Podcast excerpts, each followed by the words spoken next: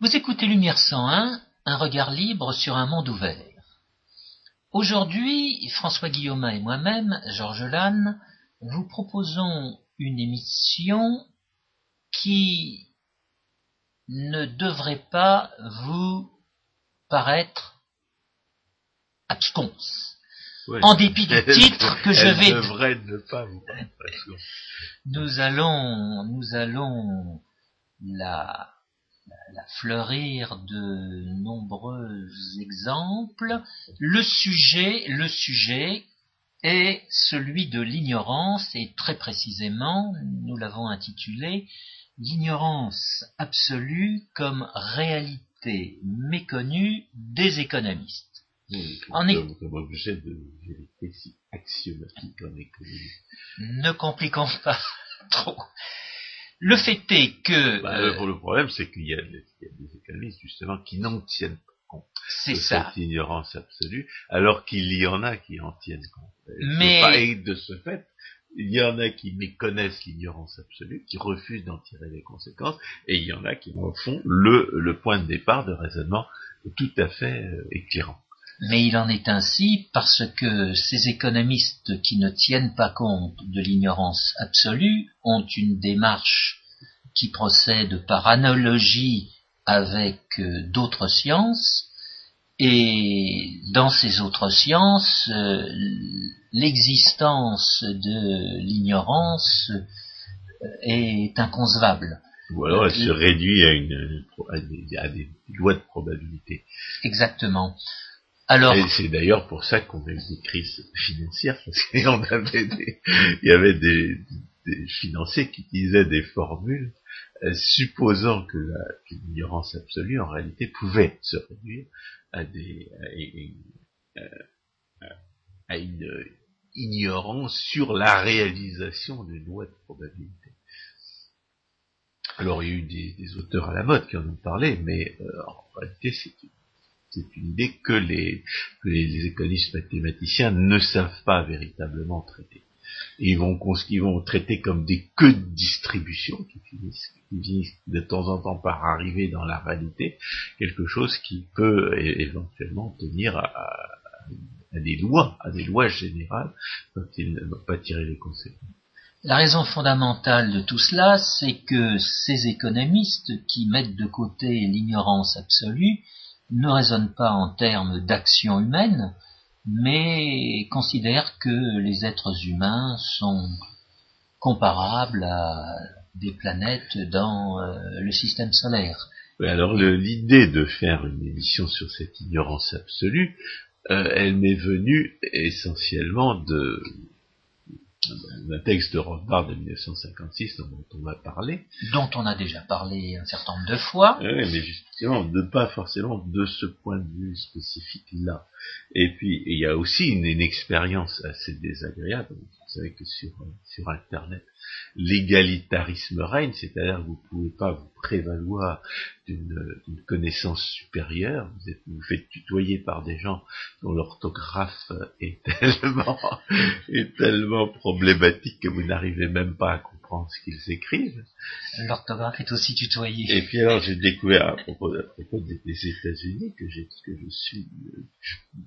depuis quatre ans euh, à raison de plusieurs années, de plusieurs heures par jour, j'ai découvert à propos des États-Unis un phénomène qui est tout à fait euh, caractéristique de la de la- de ces lois axiomatiques sur l'ignorance que nous sommes censés euh, évoquer aujourd'hui, à savoir des gens qui n'avaient aucune euh, aucune culture historique et qui prenaient au sérieux des mensonges de propagande. Euh, en, l'espèce, les mensonges de propagande du candidat Romney euh, aux primaires du Parti républicain, euh, mensonges de propagande où le, le- le- le socialiste Romney essaie de se faire passer non seulement pour libéral, mais comme plus libéral que ses concurrents, en montant sur leur compte, en utilisant des, des citations tronquées et des, euh, et des mensonges purs pur, pur et simples sur, ce qu'ils ont été et sur ce qu'ils ont fait. Et alors, euh, ce que j'ai observé, c'est que dans, ces discussions, mis à part évidemment les, problème de l'orthographe à partir d'une certaine, date de passage dans l'éducation nationale, d'autant plus remarquable d'ailleurs que, que certains qui presque incompréhensibles en français écrivent correctement en anglais, dont l'orthographe n'est pourtant pas plus facile, eh bien, j'ai découvert qu'il y avait deux groupes, ceux qui n'avaient pas de, culture euh, historique, et puis ceux qui en avaient une, soit qu'ils aient étudié l'histoire, soit qu'ils aient étudié les sciences politiques. Donc ceux qui avaient une, culture historique n'étaient pas dupes des mensonges de, de, de, Romney, et ceux qui euh, n'avaient pas de culture historique étaient dupes des mensonges de propagande sur lui-même et sur ses, rivaux. Et, j'en ai déduit que nous avions affaire à ce, phénomène qui, est caractéristique de l'incompétence, c'est que l'incompétence ne se mesure pas elle-même. Pour, euh, pour savoir à quel point on est incompétent dans un domaine, il faudrait être compétent On a, donc affaire à une relation euh, nécessaire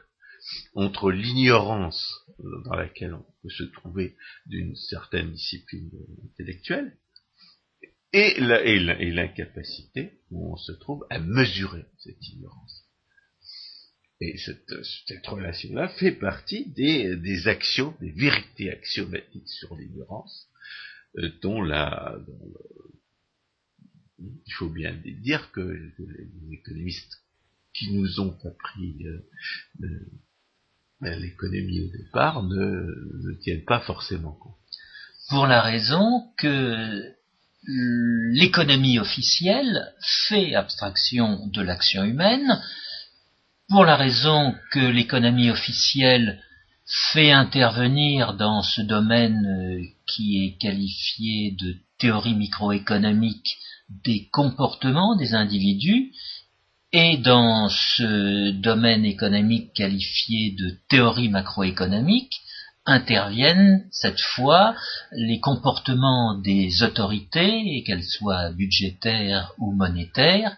et n'interviennent pas les comportements des individus. Le mot comportement est lui-même totalement, euh, totalement euh, disqualifiant de la capacité de penser des individus. Alors il y a, une, il y a une troisième, un troisième type d'anecdote où c'était moi qui étais l'ignorant, je, qui, rappelle exactement cette, notion euh, comme quoi il y a des dont, l'économiste devrait tenir compte et ne tient pas forcément compte, c'est des, circonstances où j'étais incapable de juger de la compétence de quelqu'un, ou que j'étais j'étais incapable de euh, de voir ce que lui voyait. Euh, le premier, le premier épisode, c'est ce que j'ai raconté, c'est ce que j'ai déjà raconté. J'ai, vu le, film qui s'intitule Karate Kid euh, à deux reprises, une fois avant d'apprendre d'apprendre le taekwondo et, une autre fois après. Et la première fois, j'étais complètement dupe des, euh, des mouvements du jeune héros je jugeais tout à fait crédible comme combattant de kung-fu.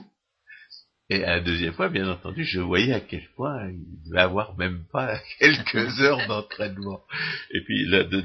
deuxième, deuxième épisode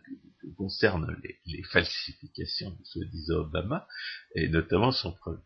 prétendu extrait de naissance de, 12, présenté le 12 juin de 2008, où j'ai mis trois ans avant d'admettre que c'était un faux,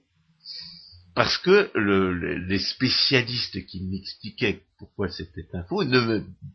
permettaient pas à moi, qui étais ignorant, de voir euh, les, falsifications qui étaient évidentes pour, pour, pour, pour, pour eux. Et, de même des prétendues photos qui sont des, en réalité sont des montages ou des visages ou des têtes ont été mises à la place des autres pour fabriquer une fausse biographie du soi-disant Obama euh,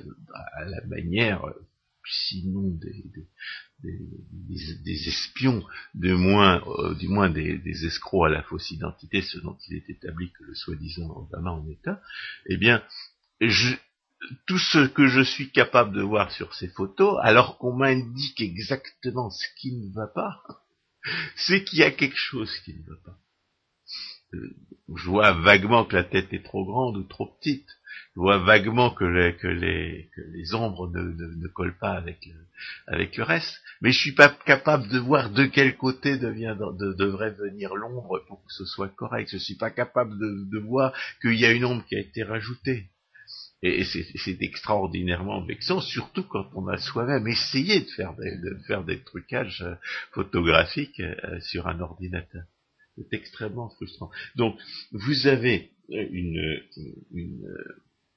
un axiome de l'action humaine dont Hayek a tiré d'ailleurs des, des enseignements qui, pourrait, pourrait se rapporter à l'apprentissage au, sens oriental du terme, notamment appliqué aux arts martiaux, c'est qu'il y a des formes de connaissances qu'on ne peut pas euh, ne peut pas euh, transmettre euh, de manière verbale il y a des formes de connaissances qui sont tacites, qui reposent sur la, euh, sur l'apprentissage personnel et sur, et sur l'exercice personnel et sur l'expérience. Et Hayek d'ajouter d'ailleurs, en prenant l'exemple des langues, que vous pouvez euh, au départ apprendre péniblement et ensuite pratiquer automatiquement, Hayek euh, décrivait l'apprentissage comme, comme, un, comme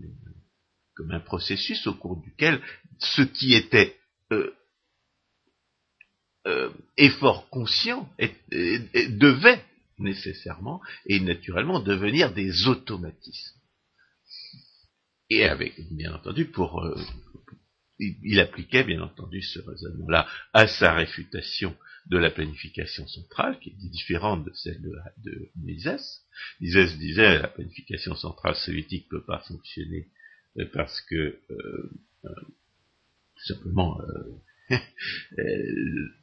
le calcul économique a besoin de prix et lorsque les, et les prix dépendent du droit de propriété. Les prix ne, peuvent pas exister dans un système où, l'État est propriétaire de tous les, bah, possesseur de tous les moyens de production.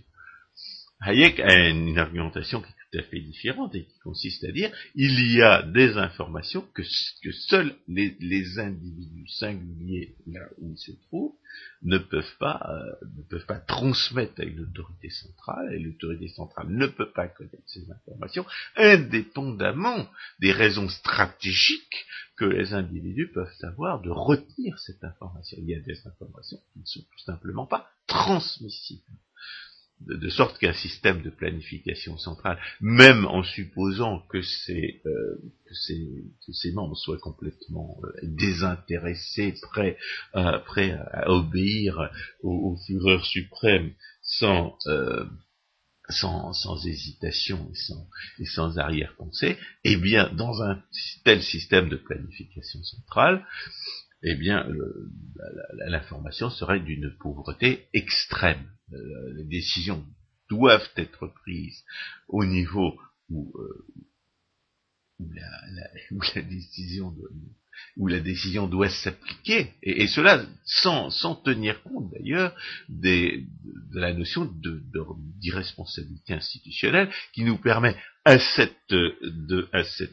analyse-là en termes de connaissances tacites, de rajouter l'intérêt que les uns et les autres peuvent avoir à s'informer sur, sur, une décision, euh, sur les enjeux d'une décision, quelle qu'elle soit.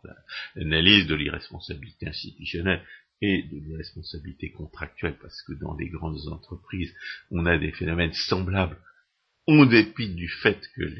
l'irresponsabilité n'est pas imposée, des phénomènes semblables qui évidemment sont beaucoup plus faciles à, régler dans un cadre contractuel, cette analyse de l'irresponsabilité institutionnelle nous permet de savoir que les hommes de l'État, notamment, ne peuvent pas prendre des bonnes décisions, que l'intervention de l'État ne peut, ne peut que détruire la, qualité de l'information, euh, et c'est ce que nous avons essayé de développer dans l'émission dite euh, qui s'intitule la, régulation par l'État est impossible. On aurait dû dire la régulation par l'État est une contradiction dans les termes, mais euh, à l'époque, je dirais, cette, conclusion-là n'était pas encore euh, bien stabilisée. Mais justement, là, François Guillaume, vous venez de parler de euh, l'irresponsabilité institutionnelle et l'irresponsabilité euh, dans les grandes entreprises. cela ne doit pas cacher, et je pense qu'on va revenir sur ce point, cela ne doit pas cacher que dans certains cas, cette notion de responsabilité est justement très difficile à euh, circonscrire dans la conclusion d'un contrat où intervient la responsabilité des parties contractantes, il est difficile de la euh, cerner et dans les contrats, la plupart du temps, il sera envisagé une clause au terme de laquelle, si justement il y a un conflit qui apparaît sur euh, les responsabilités de chacun, bah, ce sera en définitive le juge qui aura à faire pencher la balance euh, dans un sens ou dans un autre. En d'autres termes, je veux dire par là que l'irresponsabilité cache, le cas échéant, un obstacle naturel ou un obstacle humain indépendant euh, de la volonté de chacun. Et cet obstacle est en prise directe sur euh, l'ignorance euh, dans laquelle chacune des parties du contrat va, disons, convenir avec l'autre partie. L'avantage du contrat privé, c'est qu'il est, signé par des gens qui reconnaissent la possibilité, Exactement. qui reconnaissent qu'il est que par nécessité, il y a des éventualités dont ils n'ont pas tenu compte et dont ils vont essayer de, régler a, priori, à défaut de que ce soit la solution, du moins les procédures nécessaires pour la solution. Mais quand je parlais de la, de la, notion de connaissance tacite chez Hayek, des connaissances qui donnent d'ailleurs euh, aux, imbéciles prétentieux qui euh, nous donne un parfait exemple de, d'une ignorance arrogante sur un sujet qu'ils n'ont pas étudié, de parler de l'occasion de parler de, des adorateurs du marché, la secte du, divin marché, par Eh bien, c'est, pour donner un exemple de, de, ces réalités euh, axiomatiques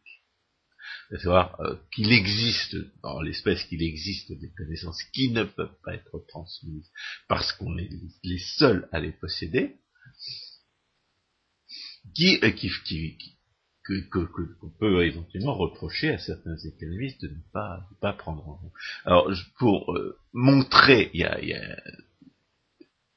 pour montrer que, que la notion d'ignorance absolue est bel et bien la, source de vérité axiomatique, euh, on peut éventuellement euh, enfoncer un certain nombre de portes ouvertes, dont euh, certains, puisque certains prêtent comme si elles, demeuraient obstinément fermées. Évidemment, la première porte ouverte qu'on enfonce, c'est à dire on ne sait pas ce qu'on ne sait pas. Euh, il y a toutes sortes de gens qui, qui savent qu'ils ne savent pas et qui néanmoins l'ouvre. Font semblant de savoir. Alors que j'aurais mieux fait de la fermer avant d'ouvrir. non, en tant qu'économiste, on est très habitué à ces, gens qui tentent de s'apprendre notre métier. ça, ça, tient au fait que la théorie économique est une branche de la logique. Hein, c'est la logique de l'action. Les gens veulent pas se reconnaître incompétents en, matière de logique de l'action, même quand ils savent pas que c'est de la logique de, l'action qu'il s'agit. Alors évidemment, il y a des, je dirais, il y a des, des gens qui se croient forcément plus malins que les autres parce qu'ils ont une formation scientifique et sont d'autant plus euh, ignorant, parce que ils croient, ils croient avoir une supériorité automatique, alors qu'en réalité, la formation scientifique, euh, parce que la théorie économique n'est pas une branche de la, science expérimentale, mais de la logique, euh, cette formation scientifique pourrait fort bien euh, être un handicap pour la, compréhension du sujet. Alors, il y a une, autre porte ouverte que sait, c'est-à-dire qu'on ne peut pas savoir ce qu'on ne peut pas savoir. Et ça, euh, il y a énormément, euh, il y a énormément d'économistes qui refusent de, se, laisser de, se laisser contraindre par cette impossibilité de savoir. Ça va être un élément très, très important de l'analyse, parce qu'on va voir justement que c'est la manière dont Rothbard réfute les dénaturations qui, dont, les économistes du XXe siècle ont affecté les, euh, les réflexions de Pareto sur, la, réflexion économique, sur la théorie économique à des fins normatives. Il y a, euh, je dirais, continuons de, dire des, vérités d'évidence que le, dont certains sens ne peuvent plus il faut apprendre ce qu'on ne sait pas. Ça, c'est un élément de la condition humaine, que la science infuse n'existe pas. Et euh, la, vraiment, la théorie économique, c'est comme le chinois. Euh, ça, ça prend cette différence près. Pour la raison que je viens de dire, c'est que si vous ne comprenez pas le chinois, vous en apercevez tout de suite. Alors que si vous ne comprenez pas la théorie économique, vous, pouvez n'en avoir aucune conscience. Il y a énormément de gens comme ça qui se, se qui se croient vraiment euh, capables de, de, de juger des, opinions économiques, même les plus, les plus sophistiques. Et d'ailleurs, euh, avec un, corollaire pour l'apprentissage de l'économie, c'est que si vous connaissez pas les théories fausses en même temps que les théories vraies, eh bien, vous risquez, euh, à défaut d'être dupe des théories fausses, de ne pas savoir quoi répondre aux, gens qui professent les théories fausses. C'est pour ça qu'il faut une année et demie pour apprendre les théories vraies et dix années pour apprendre les théories fausses. Et, c'est grâce à cela qu'on peut se rendre compte que, par exemple, des gens comme Hopper, Hans Hermann Hopper, qui a plutôt une formation de philosophe au départ, eh bien quelquefois ne ne sait pas ne sait pas très bien à quel à quel type de sophistique il, répond par ses sa, théorie autrichienne qui est aussi bonne que celle de Rothbard, mais pas meilleure. Alors, euh, bien entendu, ce que j'ai déjà dit au départ, on ne mesure pas son ignorance quand on ne sait pas. Ça, c'est une, c'est une, quelque chose qu'il faudrait éventuellement écrire pour s'en souvenir. Et, nous sommes un petit peu tous dans le, même cas, parce que nous pouvons être amenés à avoir des opinions dans des domaines que nous n'avons pas étudiés, et, vont être très bons dans, un domaine et très mauvais dans un autre, et n'avoir aucune conscience d'être très mauvais dans cet autre parce que nous n'avons pas suffisamment étudié. De, ce point de vue-là, l'idée que nous, comme quoi nous sommes nécessairement ignorants dans un domaine que nous n'avons pas étudié, nous ne pouvons en avoir, pouvons nous, nous, la former que de manière théorique, de manière conceptuelle. Par exemple, en philosophie, nous n'avons pas la formation, euh, je dirais, euh, formelle euh, que, et sanctionnée par des diplômes que, qu'ont d'autres personnes. Moi, j'ai toujours peur, quand je, dis du bien de, de, et du mal de certains philosophes, j'ai toujours peur, moi, de montrer mon ignorance à ceux qui ont subi un apprentissage, euh, disons, plus complet. Alors évidemment, comme j'ai j'ai appris la philosophie euh, pour répondre aux questions qui se, posaient à l'économiste, euh, j'ai appris quand même des, des, éléments de la tradition philosophique réaliste qui, qui apparemment échappe à certains individus formés à, en France. Puisque, comme disait mon, maître Claude Tressonstan, en France c'est Platon Descartes et euh, eh bien, j'ai eu la chance d'apprendre deux ou trois petites choses en dehors de cette, de cette idolâtrie-là, et puis ça me permet éventuellement de comprendre que le nominalisme est faux, mais d'un autre côté, il faut toujours marcher sur des œufs quand on, quand on prétend donner des sons de philosophie à des philosophes. Même si, euh, heureusement, ils s'aventurent plus d'une fois dans, le domaine de la théorie économique, ce qui permet d'avoir une idée assez précise de leur rapport à la vérité et à la preuve philosophique, puisque la preuve en économie est une preuve philosophique. Alors enfin, je ferai une parenthèse euh, après ce que vient de dire euh, François Guillaume. il se trouve que Henri Poincaré, le grand mathématicien, euh, voyait dans le hasard une mesure euh, de l'ignorance. C'est une des définitions euh, qu'il va donner du hasard. Il y en a bien d'autres.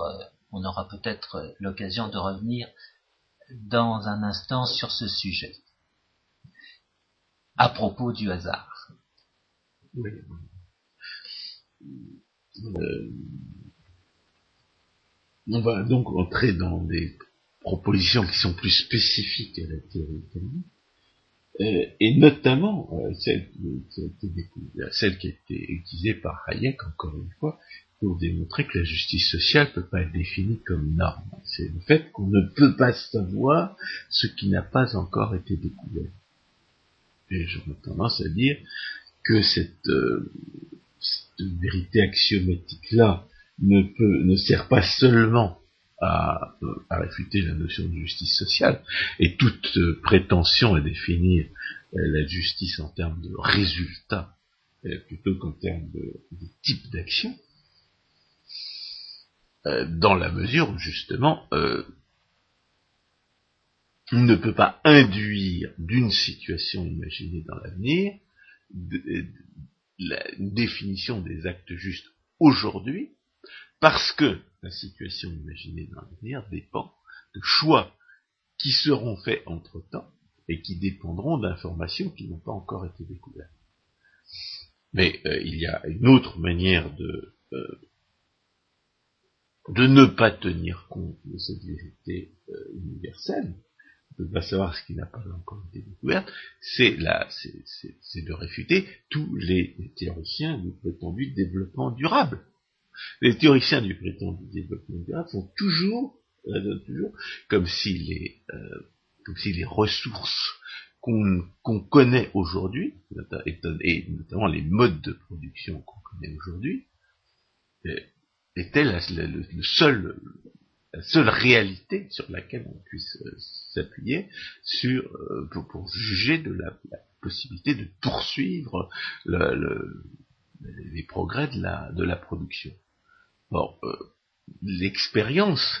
nous enseigne le contraire, et l'expérience universelle nous enseigne le contraire. L'expérience universelle nous enseigne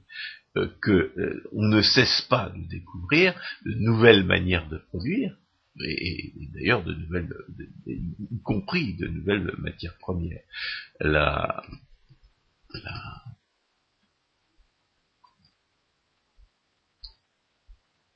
cette expérience renouvelée qui réfute ce qu'on appelle en économie le, le malthusianisme, hein, du nom de Thomas Malthus, qui était très curieusement un pasteur protestant et qui n'était pas capable d'en déduire que, la, richesse euh, n'est pas matérielle, mais procède de la pensée humaine, et par conséquent d'une création euh, continue et, imprévisible, eh bien, euh, la, réfutation du l'idéalisme passe par la compréhension du fait que c'est l'esprit humain qui est la source de la production il a fait une émission là-dessus. D'ailleurs qui intitulait le faux problème du, développement durable et aussi aussi la, question du pétrole. Les, théoriciens du développement durable ne tiennent pas compte de, de fait d'une information qui doit nécessairement être découverte dans l'avenir Alors, vous avez les théoriciens de la justice sociale qui ne tiennent pas compte du fait qu'ils ne savent pas quelles informations seront découvertes dans l'avenir, et vous avez les théoriciens du développement durable qui ne, ne, tiennent aucun compte, qui, qui, ignorent complètement le fait qu'une information sera forcément découverte dans l'avenir. Euh, on, dit pratiquement la même chose et, le résultat est, pratiquement le même. C'est l'autoritarisme violent de ces gens qui croient savoir, alors que ce qui les caractérise justement, c'est, l'ignorance, voire le refus de, tenir compte de leur ignorance. Le refus de tenir compte de, l'ignorance est typique de, cet autoritarisme violent qui caractérise, qui s'appelle aujourd'hui le socialisme. Le refus de tenir compte de, leur ignorance, et on va le voir euh, à propos justement de la, de la, de la théorie dite de l'utilité sociale, qui sert de substitut à un certain nombre d'économistes pour, euh, pour rationaliser les interventions de l'État. Et je, me réfère évidemment là-dessus à l'article de, de, de, de Murray Rothbard de 1956 qui s'intitule euh, Vers une reconstruction de, la théorie de l'utilité du bien-être et euh, à la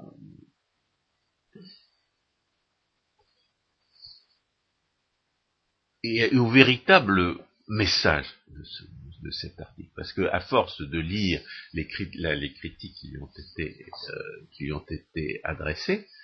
il m'est apparu que que cet article n'est pas nouveau, n'est pas innovant dans ses conclusions. Dans ses conclusions, il dit essentiellement que la seule manière d'atteindre la production maximum, c'est le marché libre, parce qu'on sait que le marché libre conduit à l'utilité sociale. D'abord parce que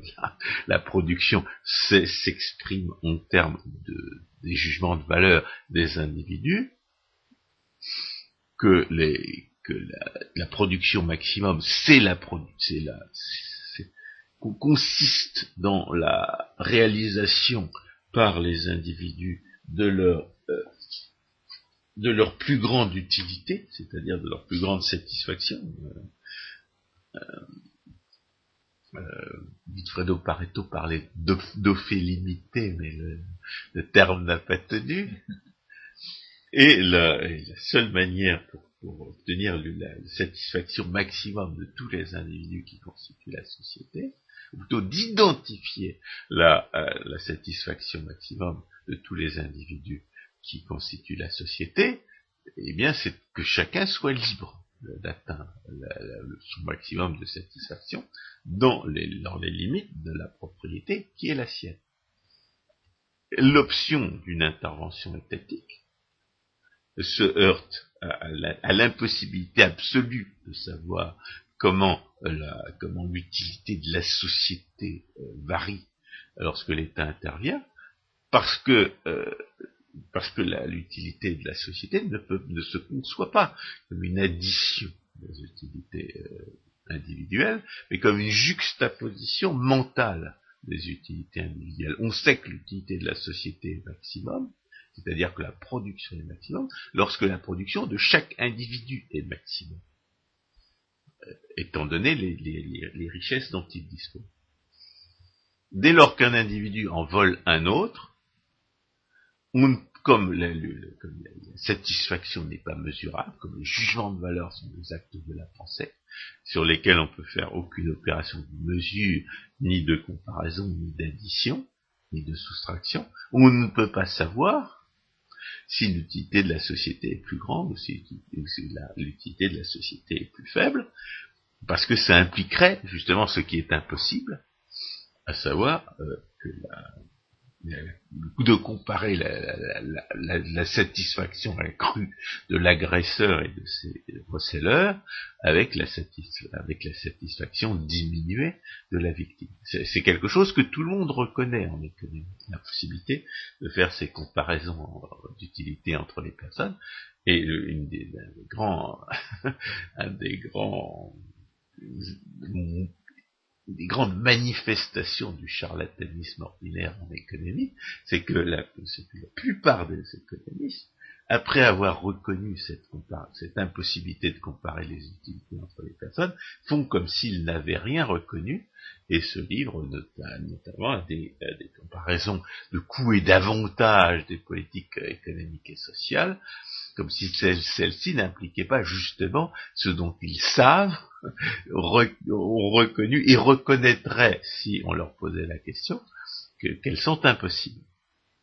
Donc de ce point de vue-là, finalement, Rothbard euh, ne, diffère pas de, Pareto. Pareto dit, là, il y a une voie qui est ouverte à la à la l'utilité sociale maximum, c'est le marché libre, et la, la voie de l'intervention de l'État est, est fermée, puisqu'on ne peut absolument pas on ne peut absolument pas constater les effets de l'intervention de l'État sur la production. Or, ce que, ce que Rothbard utilise pour, pour réfuter, euh, pour, pour, rétablir la, les conclusions de Pareto contre, la,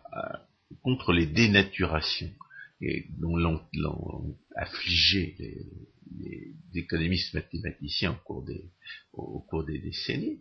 eh bien c'est cet argument. C'est-à-dire que à partir du moment où on est certain de ne pas pouvoir observer les résultats d'une certaine option, à savoir l'intervention de l'État, alors cette, oh, option-là est, une option fermée comme moyen d'atteindre l'objectif recherché. Et c'est justement cette, option, cette vérité axiomatique-là qu'on pourrait décomposer en deux axiomes différents. D'abord, euh, euh, on agit que si on peut savoir quelles seront les conséquences de son action, et, deuxièmement, quand on est quand on est certain de ne pas pouvoir de ne pas pouvoir connaître, alors euh, la enfin toute, toute, proposition on est certain de ne jamais pouvoir s'assurer, euh, n'appartient pas à la science. C'est comme ça qu'on peut décomposer le raisonnement de Rothbard et la et c'est comme ça qu'il nettoie les dénaturations des critères de Pareto. Et c'est euh, ce tandem axiomatique dont il se sert pour démontrer que l'intervention de l'État ne peut jamais accroître l'utilité sociale. Pourquoi l'intervention de l'État ne peut jamais accroître l'utilité sociale? Parce que, parce que pour lui, en matière d'action humaine, une proposition dont on, est certain qu'elle ne, peut, qu'elle ne pourra jamais être prouvée, est, euh, de ce fait, définitivement réfutée. Parce qu'en matière d'action humaine, il faut bien qu'on, il faut agisse en ayant une certaine idée des conséquences de son action. C'est donc avec ce tandem axiomatique qui, n'est pas explicite, mais qui parcourt tout son article de 1956, que Rothbard non seulement peut réfuter les dénaturations du critère de Pareto, mais démontrer que l'intervention de l'État ne peut jamais accroître l'utilité sociale, puisque l'affirmation contraire est, à ses yeux, définitivement réfuté. Alors il y a une autre manière de le démontrer, c'est que de, rappeler que la notion d'utilité sociale n'a de, sens justement que lorsqu'elle est dans la, dans la circonstance où elle est maximum, c'est-à-dire dans la circonstance où personne n'agresse personne.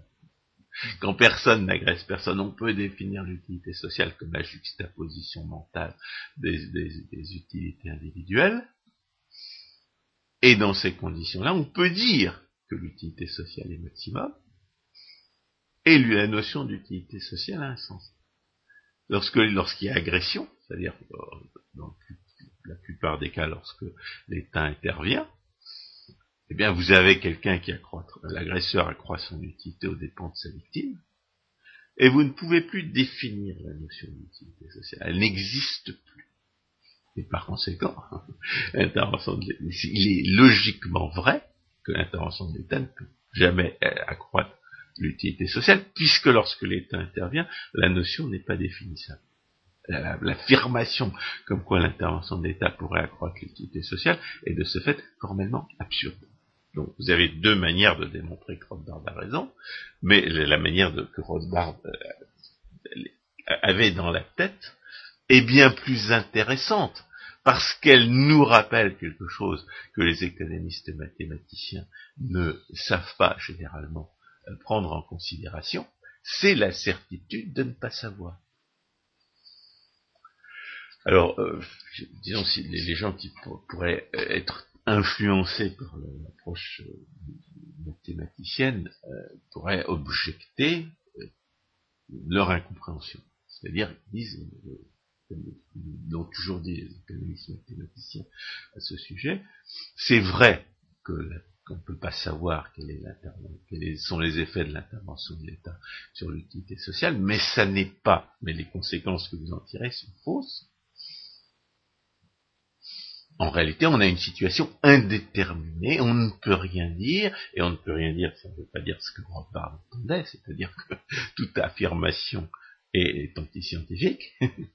mais on ne peut rien dire, donc on n'a pas le droit de conclure. Ça, c'est l'interprétation fallacieuse des économistes mathématiciens. Alors moi, je voudrais vous, rappeler une petite une situation hypothétique euh, qui euh, permettra de toucher du doigt l'axiome praxiologique euh, dont Rothbard, l'un des deux axiomes dont Rothbard se sert, qui est l'axiome praxiologique dont il se sert pour démontrer ses conclusions, à savoir qu'on n'agit jamais que quand on peut avoir une idée des conséquences de son action. Vous êtes, vous êtes en voiture à la sortie de Paris,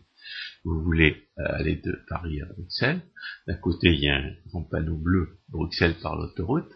de, l'autre il y a un grand panneau vert où il y a marqué euh, sur ce il est possible que ce chemin mène à Bruxelles, euh, mais il y a une chose que il, y a aussi, il est aussi possible qu'il n'y mène pas. En revanche, il y a une chose qui est certaine, c'est que sur ce chemin-là, jamais vous ne saurez où se trouve Bruxelles. de sorte que même si vous y étiez, vous ne sauriez pas que vous y êtes. les, économistes mathématiciens prétendent que ce, choix-là est, un choix réel, et moi je prétends qu'il n'y a pas un individu sensé qui prendra le, chemin indiqué par le panneau vert, que tous les individus sensés prendront le chemin indiqué par un panneau bleu. Parce que si vous êtes certain de ne pas pouvoir constater les effets de votre action, vous n'agirez pas. Ce n'est pas une option qui, soit ouverte. Et ça, c'est, je dirais,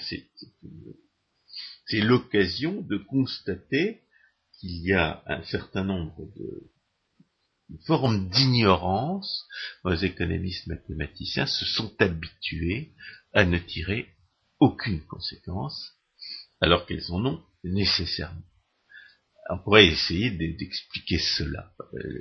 comme nous avons démontré la loi de Bitur-Camembert, nous avons, euh, établi euh, la légitimité, voire la nécessité, et d'ailleurs il y a d'autres émissions comme André César qui disent la même chose,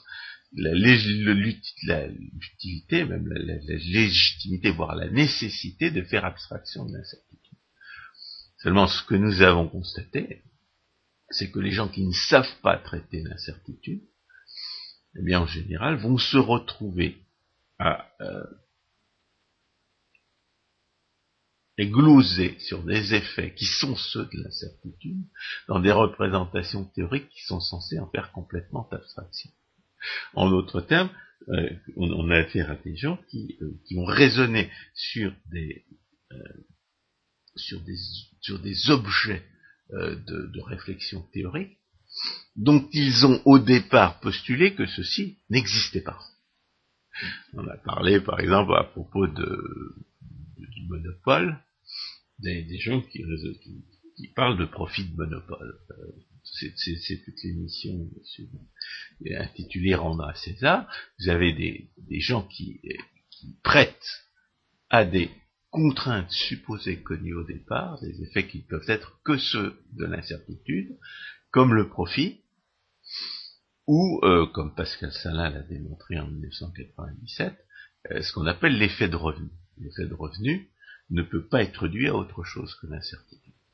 Aussi longtemps qu'il existe un marché financier où les variations de revenus peuvent être, euh, peuvent être transférées d'une période à l'autre. Donc, le, ce que nous avons constaté, c'est que les économistes mathématiciens qui ne sont pas habitués à traiter de l'incertitude et de son corollaire la création d'informations, eh bien, euh, vont se retrouver à attribuer euh, à, des contraintes, et notamment à des choix institutionnels, des, conséquences qui ne peuvent être que, celles de l'incertitude. Autre, autre exemple, c'est les gens qui accusent le libre-échange de, causer des pertes. Les pertes peuvent être dues qu'à l'incertitude. Puisque les, entrepreneurs, euh, s'ils subissent des pertes, c'est parce qu'ils ont investi dans des, euh, dans des domaines, dans des, des types de production qui ne sont pas rentables. Qui investit volontairement et sciemment dans des types de production qui sont pas rentables, Personne. Personne n'a envie de perdre son argent. Lorsque les hommes de l'État euh, font cela, ce n'est pas un investissement, c'est de la consommation personnelle avec de l'argent volé aux autres. ce n'est toujours pas un investissement. Donc personne ne le fait. Et s'il y a des entrepreneurs qui subissent des pertes, c'est parce qu'ils ont mal prévu ce qui allait se passer entendu, en matière de textile, quand j'ai commencé mes études, on m'expliquait déjà que le textile français était condamné. Les gens qui, les gens qui aujourd'hui se plaignent de la concurrence internationale, ils ont quand même pris le risque. Depuis, depuis le temps qu'on leur dit que le textile est condamné, d'abord, la, preuve qu'ils existent encore, c'est que ce, type de, de prévision est un, cas typique de, refus de tenir compte de l'ignorance euh, absolue qui est celle des qui, qui, qui, affecte les, euh, les prévisions des entrepreneurs dans des conditions institutionnelles qui ne changent pas trop. Et puis aussi, c'est la, preuve que les, gens qui subissent des pertes auraient très bien pu les éviter s'ils avaient investi, euh, enfin, dans, l'hypothèse où cette ignorance-là n'aurait pas, euh, pas été aussi absolue qu'on le dit, les gens qui se plaignent aujourd'hui de subir des pertes ont pris leur risque. Et ils pouvaient, pouvaient éviter ce risque-là, étant donné euh, la tarte à la crème euh, qu'on raconte depuis 40 ans, de quoi le textile euh, est, condamné. Donc il y a, il y a euh, chez les économistes mathématiciens, du fait de leur, en pratique du fait de leur incapacité en tant que telle à traiter l'incertitude, une certaine tendance à ne pas savoir tirer les conséquences de l'ignorance. Très, très curieusement, quand vous faites abstraction de l'incertitude sans arrêt, eh bien, vous, finissez par oublier euh, que l'ignorance existe. Et alors, ce qui est très intéressant, euh, justement, à, ce rapport au texte de Rothbard, c'est que non seulement les, euh, ils vont, euh, ils vont prêter aux agents économiques, euh, donc qui sont, qui, sont, prétendent étudier euh, une connaissance parfaite. D'ailleurs, si on la prenait au sérieux, s'en suivrait un certain nombre de conséquences contradictoires de ce point de vue-là, il vaut mieux rester dans le, dans le vocabulaire réaliste et dire qu'ils font abstraction de l'incertitude, comme nous l'avons fait nous-mêmes à propos de la loi de Bitur-Camembert, puisque nous n'avions pas, puisque, puisque, dans, la démonstration de Bitur-Camembert, justement faire abstraction de l'incertitude, c'est euh, bien euh, s'en tenir exclusivement aux contraintes institutionnelles, aux conséquences des contraintes institutionnelles telles qu'on peut les connaître au départ. C'est une des raisons d'ailleurs pour lesquelles ce qu'on appelle l'analyse de statique comparative ne tient pas compte de la dynamique, de la création de la, des coûts d'adaptation au changement. Euh, elle, n'en tient pas compte parce que quand vous ne faites pas abstraction de l'incertitude, eh bien vous risquez de faire ce que, ce que font les protectionnistes qui reprochent au libre-échange de provoquer des pertes, c'est-à-dire attribuer à, au choix institutionnel des, euh, des conséquences qui ne leur sont pas spécifiques. Donc, euh, nous avons bel et bien eu raison de faire abstraction de l'incertitude pour démontrer la loi de Bitur-Camembert. Et les économistes mathématiciens ont raison de faire, euh, faire abstraction de l'incertitude pour répondre à certaines questions. leur, leur, erreur consiste évidemment à ne pas comprendre que c'est d'une réalité nécessaire qu'ils font abstraction, et leur incompétence consiste à ne pas savoir traiter euh, cette, réalité nécessaire, ce que les économistes autrichiens, pour leur part, ont appris à faire. Parce que les économistes autrichiens euh, raisonnent, euh, traitent la théorie économique non pas en termes mathématiques, mais dans les, dans les termes des, euh, délibérations qui conduisent au, au choix personnel, et qui, dans la plupart des cas, sont des délibérations en termes de mots, en termes de mots de la langue naturelle, et par conséquent, euh, sorte que les, formalisations mathématiques sont inutiles, voire nuisibles au raisonnement. Alors, le, je dirais, on pourrait énumérer à peu près trois euh, types d'ignorance que l'économiste mathématicien ne sait pas traiter. On pourrait dire qu'il y a celle des producteurs, qu'il y a celle des hommes de l'État, et puis il y a la sienne propre. Ce qui est très, très intéressant de troisième point de vue, c'est que l'économiste mathématicien, à force de prêter une omniscience euh, impossible aux agents économiques dont il prétend euh, décrire les, actes, eh bien, finit par oublier qu'il est lui-même radicalement ignorant de certaines choses. Alors, l'ignorance des producteurs, euh, euh, ça va contre ça. Ne, ne, pas, ne pas savoir tirer les conséquences de l'ignorance des producteurs, ça conduit à ne pas, ne pas savoir décrire l'activité de l'entrepreneur. Ce que Hayek a fait en partie, ce que Israël Kirchner a fait plus de, manière plus, euh, plus, systématique, et ce qu'on pourrait dire qu'on a fait euh, en faisant une théorie de la de, la l'irresponsabilité institutionnelle et euh, secondaire de l'irresponsabilité contractuelle. pour agir, les gens ont besoin de connaître les, conséquences de leur action, bien entendu, euh, s'ils euh, euh, ne sont pas assurés de subir les conséquences de cette action, ils n'ont pas intérêt, dans cette mesure-là, à, à s'informer sur les conséquences en question. De, ce point de vue-là, l'approche autrichienne est est, extrêmement différent de l'approche mathématique, parce que l'approche mathématique présuppose l'existence euh, préalable de, euh, d'une connaissance parfaite de l'individu, des choix qui sont à sa disposition et des conséquences pour lui, alors que dans une approche réaliste, c'est au moment de décider que, le, que, les, gens vont avoir intérêt à s'informer.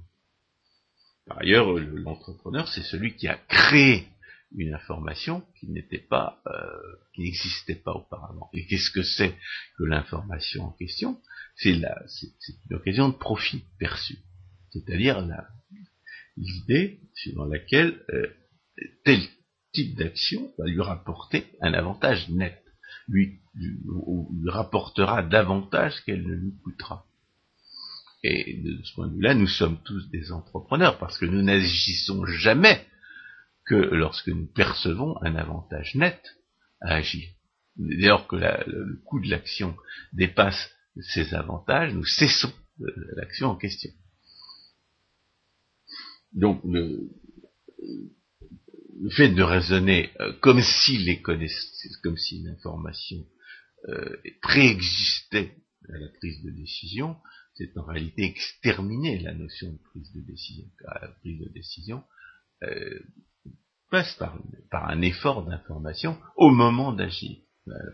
ce point de vue-là, l'approche réaliste, l'approche qui traite de l'économie comme une branche de la logique, est beaucoup plus euh, beaucoup plus conforme à la réalité que celle qui, présuppose l'existence de, de préférences préétablies, auxquelles l'individu réagirait mécaniquement. En plus, on appelle ça théorie de la décision, ce qui est, un, véritable, un véritable contresens, la théorie de la décision. C'est doit nécessairement décrire des, des, raisons qu'un individu peut avoir de d'agir au moment où il le fait. Il n'y a pas de, pas de connaissance pré, préétablie. Euh, mais justement, euh, comme le disait Hayek, euh, dès, lors que, la, que, les choix sont, sont déjà euh, établis, sont déjà préétablis en fonction des, des contraintes telles qu'on peut les, les constater, il n'y a plus de choix C'est-à-dire que les gens qui parlent de théorie de la décision en l'opposant à une théorie de l'action humaine, eh bien, ils ont une drôle de conception de la décision. Alors, il y a une autre, euh, euh, je dirais une autre euh, manière de ne pas reconnaître l'ignorance des, acteurs économiques, c'est ce qu'on a appelé la théorie des anticipations rationnelles. Consiste à supposer, tout en, en reconnaissant que, les gens ne, sont pas les omniscients, à supposer que finalement ils vont correctement prévoir les conséquences d'une politique, d'une politique ou de, tout autre euh, cadre euh, de contraintes euh, qu'on pourrait connaître au préalable. Or, le, problème qu'on a en économie, c'est qu'il y a des c'est qu'il y a des institutions qui détruisent l'information euh, et qui empêchent d'apparaître l'information qui serait nécessaire à une prise de décision euh, euh, correctement informée. Et c'est notamment, notamment, la notion d'anticipation rationnelle a été développée à propos de la conjoncture, Or, ce que nous savons, ce que nous pouvons savoir, et ce que par conséquent nous savons en tant que théoriciens de la monnaie, c'est que la politique monétaire, non seulement écarte, éloigne le système de prix des conditions de l'ajustement, mais éloigne le système de prix des conditions d'ajustement d'une manière que personne ne peut connaître. C'est-à-dire que les, seuls prix qui existent pour les entrepreneurs, c'est les prix qui sont effectivement pratiqués et qui résultent de cette politique monétaire qui, par nature, fausse le système des prix. Dans un sens ou dans l'autre, d'ailleurs, même en France, on a une expérience d'une politique de déflation qui faussait les prix en, disant à sous-estimer la rentabilité des investissements. C'était au début des années 90. comme nous l'avons dit à une autre occasion, euh, ça, c'était l'occasion, ça a été la, c'est à ce moment-là que le,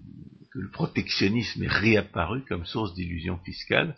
alors que auparavant l'inflation suffisait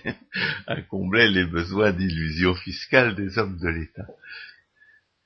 Donc, euh, la théorie des anticipations rationnelles est mise en échec par le fait que la, politique monétaire, par nature, détruit l'information nécessaire pour se rendre compte des écarts que la politique monétaire crée entre ce que, entre ce que les prix sont et ce qu'ils devraient être. En d'autres termes, on ne peut pas prévoir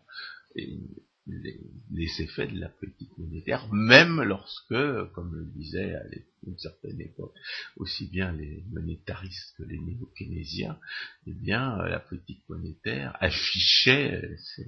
de façon prévisible ce qu'elle allait faire, voir ce qu'elle allait, ce qu'elle avait l'intention de, de créer comme, comme monnaie supplémentaire. Donc, ça, c'est, je dirais, ce sont c'est l'ignorance euh, des agents économiques euh, privés, tels que les économistes mathématiciens ne, savent pas en tirer les conséquences. Il y a une autre, euh, un autre élément de d'ignorance absolue que les, les économistes mathématiciens ne prennent pas en compte, c'est celle des hommes de l'État et notamment euh, celles qui, euh, qui tiennent à l'irresponsabilité institutionnelle, et celles qui tiennent tout simplement au fait que euh, ben, ne peut pas savoir ce qui n'a pas encore été découvert. Lorsque les, économistes mathématiciens essayent d'induire d'une situation imaginée dans l'avenir ce que les hommes de l'État devraient faire aujourd'hui,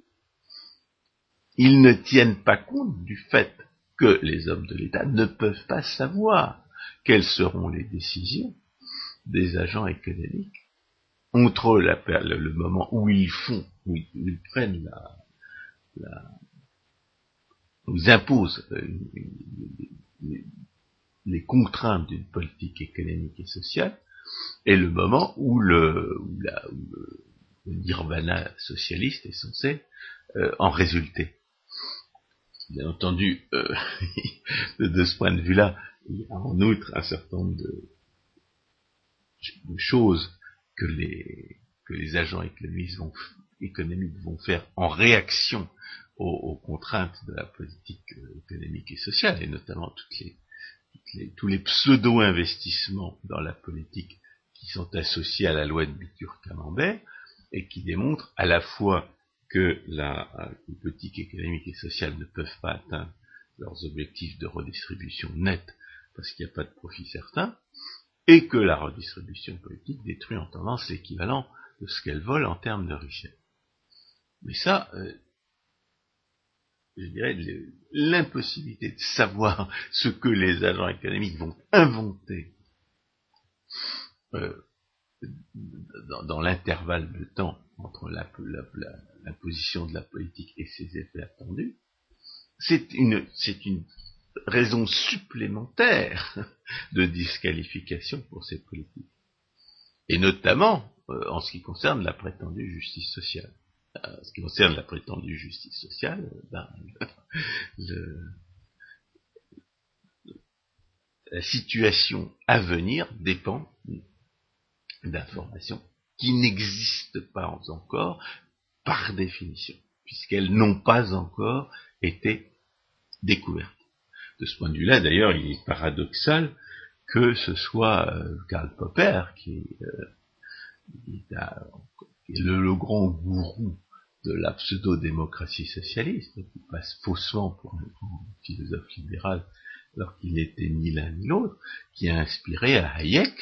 cet argument qui lui a permis de réfuter la notion de justice sociale. Mais c'est comme ça, il y a des, de même que, euh, Arrow, Kenneth Arrow, a démontré l'impossibilité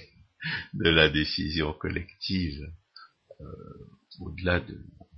la formule de Pierre le mieux, c'est-à-dire euh, si Pierre est pour la chèvre et Paul pour le chou, pour qui sont Pierre et Paul pris ensemble, et qui est d'ailleurs bien suffisante pour montrer ce qu'il y a lieu de penser de la notion de, décision collective. Et Kenneth Arrow était un pseudo-démocrate socialiste typique. Et il a néanmoins disqualifié complètement la croyance dans la démocratie par son théorème, en montrant qu'il est strictement impossible de, définir une décision collective. Par conséquent, ce qu'il appelait la démocratie, quelques définitions qu'il ait pu nous donner en termes de procédure, car on peut toujours donner une définition en termes de résultat, ce qu'il appelait la démocratie ne pouvait pas être réalisé. Notre solution à nous, bien entendu, c'est que chacun, chacun des citoyens décide pour lui-même de ses propres affaires, et, dans ces conditions-là, on peut dire que le peuple, c'est bien le peuple qui décide. Mais ça, c'est c'est quand on cherche à définir la démocratie, non pas en termes de procédure, mais en termes de résultats ce qui est son, sens étymologique. Alors, il y a une troisième, une troisième, un troisième type de, ah oui, euh, j'allais oublier quelque chose, c'est que les hommes de l'État prétendent satisfaire des besoins. Or, les besoins, on ne peut pas les connaître. Un, des, un, des,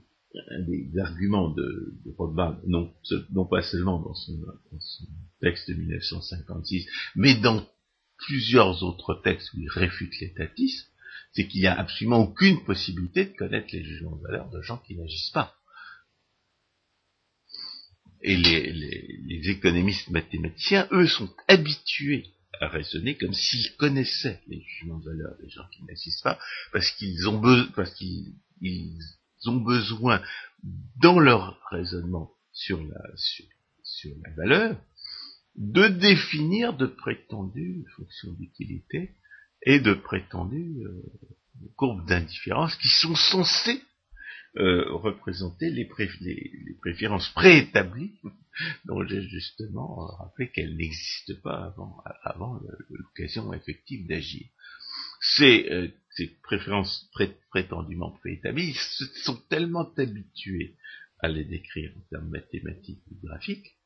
qui finissent par oublier complètement qu'il n'y a absolument aucune possibilité de connaître les préférences des gens qui n'agissent pas. L'action reflète les préférences. Et comme je, je l'ai dit tout à l'heure, les préférences ne préexistent pas nécessairement à l'action. Parce que c'est uniquement à l'occasion de l'action qu'on a des raisons de s'informer sur les conséquences de cette action et par conséquent de former ses préférences. Et seule l'action reflète les préférences une fois que ces préférences ont été formées.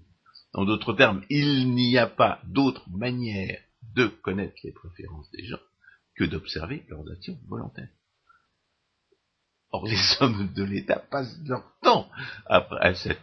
prétendre satisfaire de prétendus besoins. Et les besoins des gens, ils ne les connaissent pas. Ils ne peuvent pas les connaître euh, comme les gens eux-mêmes les connaissent, non seulement pour les raisons que je viens de dire, savoir que euh, dès lors qu'on est dans des conditions institutionnelles où les gens ne sont pas libres d'agir, il n'y a aucun moyen de connaître leur satisfaction, mais aussi pour les raisons données par Hayek, et qui elles aussi sont, relatives à, l'ignorance, c'est que même si les, euh, hommes de l'État euh, n'agissaient qu'en fonction était résolu à n'agir qu'en fonction des, euh, des, des, préférences des, des, gens auxquels euh, pas qu'ils prétendent servir, eh bien, ils ne pourraient pas, ils ne pourraient pas le faire parce que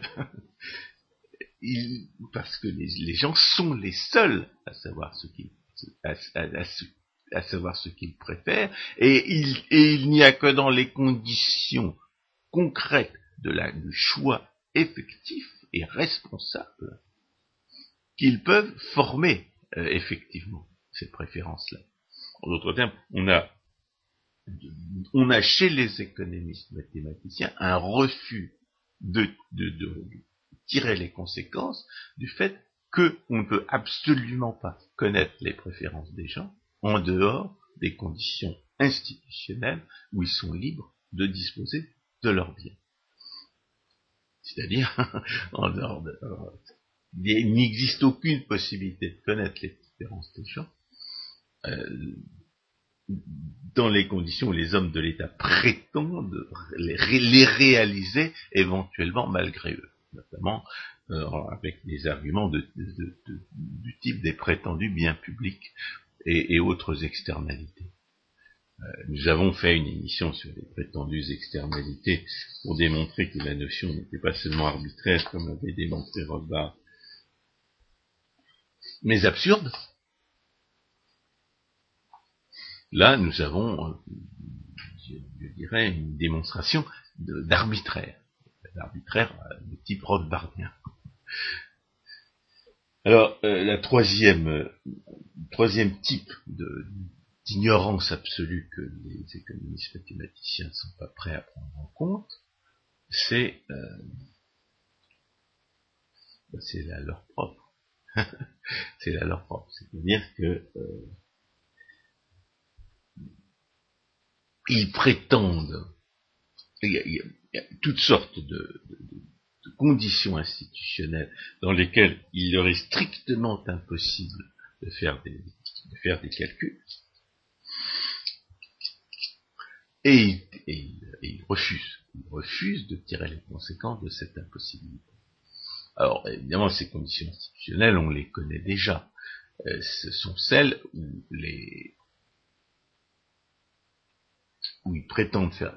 où ils prétendent faire des calculs, alors qu'on ne peut faire des calculs que sur des prix en monnaie, et que les conditions institutionnelles ne permettent pas aux prix en monnaie de refléter les, jugements, les véritables jugements de valeur des, euh, des gens qui agissent. C'est le charlatanisme ordinaire, des, analyses, par exemple, des prétendues analyses coût-avantage. Euh, ce qui, vraiment très cocasse dans les prétendues analyses coût-avantage pour les, enfin, pour les politiques économiques et sociales, c'est que ceux qui s'y adonnent euh, font comme si les coûts et les avantages pouvaient exister indépendamment de l'individu. Euh, j'hésite même à dire les individus, de l'individu pour qui la, la, comparaison est faite. Parce que il ne peut y avoir, pour les raisons que j'ai dites à propos de l'intervention de l'État, et de toute, autre forme d'agression, il ne peut y avoir de comparaison de coûts de et d'avantages que dans le chef de l'individu qui agit. D'ailleurs, euh, c'est uniquement euh, dans le en théorie des choix publics, quand il s'agit de se demander quels sont les intérêts du décideur entre guillemets public, qu'on peut, euh, envisager de façon réaliste une analyse de coûts et d'avantages, mais c'est des coûts et des avantages pour lui, dans son cadre d'irresponsabilité institutionnelle. Faire prétendre faire des coûts et des, des, comparaisons de coûts et des avantages entre guillemets pour la société, c'est certes le cliché mignon des économistes mathématiciens qui veulent réduire les problèmes économiques à des problèmes techniques, mais ça n'a strictement aucun sens. La richesse n'est jamais une richesse que pour quelqu'un. Et les analyses de coûts et d'avantages et, autres euh, analyses de rentabilité euh, ou de risque n'ont absolument aucun sens si elles ne se réfèrent pas à l'individu pour qui ces, coûts et ces avantages euh, sont envisagés. Et en général, les économistes n'ont pas le cynisme ou le réalisme de reconnaître que ces, que ces coûts et ces avantages sont des coûts et des avantages pour le décideur politique. Moi, je me rappelle un seul épisode, c'est où ce réalisme-là s'est manifesté, c'est lorsque Henri Lepage a fait savoir à, Alain Madelin, euh, Dumont abreuvé de sophistiques pseudo, pseudo économique par les ingénieurs d'EDF que finalement tout ça était parfaitement arbitraire qu'en réalité la seule la seule norme c'était ce que le ministre jugeait bon décider et c'était vrai c'était ça c'était ça la vraie science économique. C'était de dire que les prétendues analyses coût d'avantage et d'optimum économique des ingénieurs d'EDF qui sont placés dans des conditions non seulement d'irresponsabilité contractuelle, mais d'irresponsabilité institutionnelle, n'ont absolument aucune, euh, euh aucune réalité économique, et que ce qui compte pour, euh, pour ce qui est décidé, c'est finalement le décideur. Ce, qui, la, seule analyse économique réaliste envisage les, coûts et les avantages pour celui qui décide. En l'occurrence, quelqu'un qui était institutionnellement irresponsable, mais qui n'était pas dupe de cette irresponsabilité institutionnelle. Donc, euh, euh,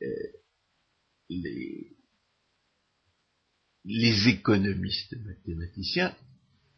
se caractérise véritablement en, la matière par une par un vol de concept,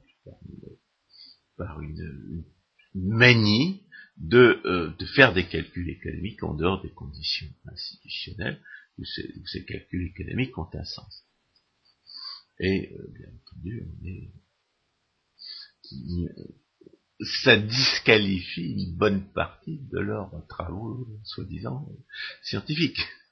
dans la mesure où ils volent le concept de valeur. C'est-à-dire qu'ils parlent, ils raisonnent sur la valeur dans des conditions où les, prétendues mesures qu'ils en font et les prétendus calculs économiques qu'ils prétendent en tirer ne, ne peuvent pas refléter la réalité. Et, pour des raisons d'ailleurs que la plupart d'entre eux sont prêts à reconnaître quand on leur pose carrément la question. Parce que vous ne pouvez pas demander à un, ingénieur euh, qui se prend pour un économiste, même s'il est euh, très ignorant, en général ils ont une culture économique d'un étudiant de troisième année, euh, un ingénieur qui se prend pour un économiste, vous lui demandez carrément s'il est possible de définir un jugement de valeur sans, tenir compte des, contraintes de propriété pour celui qui décide, il vous répondra non. C'est-à-dire qu'on est bien dans les conditions du charlatanisme ordinaire tel que nous l'avons défini, c'est-à-dire de, soi-disant économistes ou soi-disant tels qui ne tirent, pas les conséquences qui s'ensuivent logiquement de vérités scientifiques que par ailleurs ils connaissent et reconnaissent et avouent euh, expressément comme vrai. On est donc, dans les conditions du, charlatanisme ordinaire. Alors, euh, on peut éventuellement rappeler à cette occasion euh, le, décalogue du, charlatanisme ordinaire tel que nous l'avons euh, tel que nous l'avons disons compilé de manière relativement conventionnelle parce que pourrait y avoir plus de, commandements que, cela, ou moins. Alors le premier, évidemment, consiste à dire, tu feras semblant de mesurer la valeur là où elle n'est pas mesurable. Je pourrais éventuellement formuler en disant, tu feras des opérations arithmétiques sur les résultats euh, d'actions euh, libres, euh, ou plutôt d'actions forcées aussi bien que d'actions libres, sans euh, tirer les conséquences du fait que ces actions sont forcées et ne sont pas libres. En d'autres termes, les jugements de valeur, les, les prix reflètent les jugements de valeur lorsque les actions sont libres, lorsqu'elles sont le fait de propriétaires responsables. Dès lors que les actions, euh, dès lors que les, les taux d'échange en monnaie ne reflètent pas des actions libres et responsables, eh bien, ils ne représentent rien et la conséquence, bien entendu, c'est que les économistes mathématiciens pratiquent le deuxième type de charlatanisme ordinaire, qui consiste à traiter la propriété à la fois comme si elle existait et comme si elle n'existait pas. Et tout à l'heure, l'économiste, l'ingénieur qui se prend pour un économiste, si vous lui demandez si on peut définir des jugements de valeur ou un problème économique, parce que ça nous mène en l'absence, sans, se référer aux contraintes de propriété auxquelles un décideur est personnellement confronté, il vous répondra non. Et pourtant, ils passent leur temps à raisonner sur la valeur comme si, elle était complètement détachée des, individus pour, lesquels les choses ont une valeur et représentent un coût l'ingénieur qui se prend pour un économiste, c'est vraiment quelqu'un qui va, va essayer de détacher la production et la distribution. Qu'est-ce que ça veut dire détacher la production et la distribution? Ça veut dire ça veut dire raisonner comme sur la valeur comme si elle n'était pas dépendante des, droits de propriété des individus qui, décident à son, euh, qui, qui sont confrontés aux contraintes de rareté c'est vraiment très frappant chez, chez dans, un, discours, dans,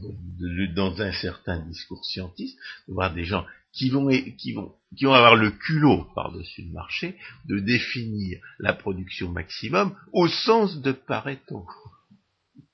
Et ensuite, il va nous expliquer que cette production maximum, une fois, une maximum au sens de Pareto, d'après des critères euh, matériels genre euh, égalité de, marginale et du prix, sans, évidemment avec une, définition parfaitement fallacieuse du coût, eh bien, ils vont prétendre répartir la richesse comme bon leur semble, comme si, les violations des droits de propriété n'avaient aucune importance et ne disqualifiaient pas totalement toutes leurs analyses euh, antérieures. Alors, troisième, euh, commandement du charlatan ordinaire en économie, on est vraiment euh, dans le Rothbard euh, que nous, dont nous avons parlé, c'est-à-dire que glosera sur l'inconnaissable, comme si c'était de la science. Rothbard à cela répond bien entendu. Les gloses sur l'inconnaissable, justement, de ce fait, sont définitivement réfutées. Alors, euh, évidemment, pour les gens qui ne savent pas que l'existence de Dieu est démontrée de manière certaine par les, par la raison naturelle à partir de la création, comme disait le premier concile du Vatican, eh bien, euh, il y a des gens qui s'imaginent que l'existence de Dieu n'a jamais été prouvée, ne, peut pas être prouvée, et par conséquent, dans cette hypothèse-là, euh, l'existence de Dieu serait réfutée par, par, mais euh, disons, si on ne se pose pas, puisque la, puisqu'en réalité les preuves existent, mais on pourrait tout à fait imaginer que euh, la, que la question se pose. On pourrait tout à fait imaginer que l'existence de Dieu n'ait pas été démontrée, et par conséquent, on pourrait se demander si, en termes d'action humaine, l'existence de Dieu, l'éventualité d'un fait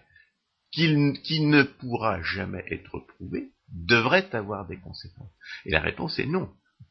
Si vous êtes certain de ne jamais pouvoir constater que Dieu existe,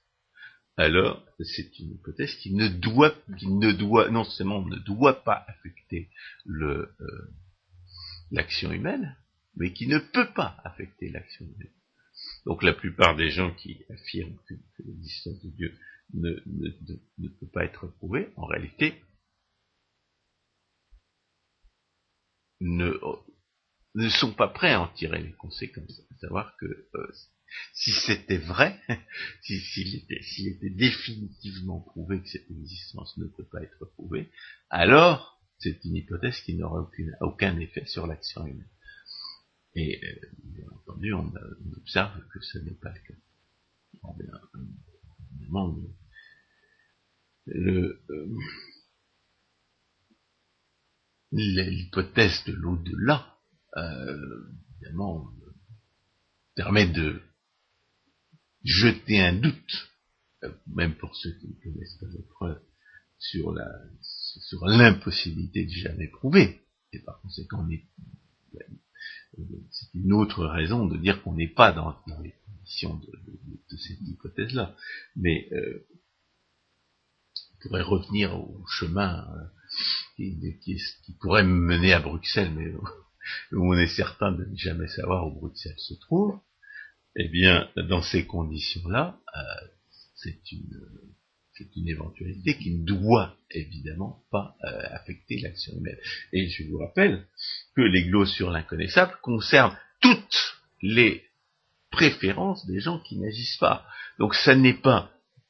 ça n'est pas pour, euh, faire de la, de, la spéculation pure et, rappeler et enfoncer des portes ouvertes à propos de cette spéculation pure que je rappelle que que, sur l'inconnaissable n'est pas de la science, c'est parce qu'on n'a pas arrêté de nous bassiner avec des glosses sur l'inconnaissable en matière de, de, théorie économique à, prétention normative. On n'a pas, on n'arrête pas, notamment pour rationaliser l'intervention de l'État, de nous parler de, préférences préexistantes dont les économistes mathématiciens refusent d'accepter qu'ils ne peuvent pas les connaître. Et de ce point de vue-là, on a, vraiment affaire à des, gens qui, rationalisent leur refus en disant,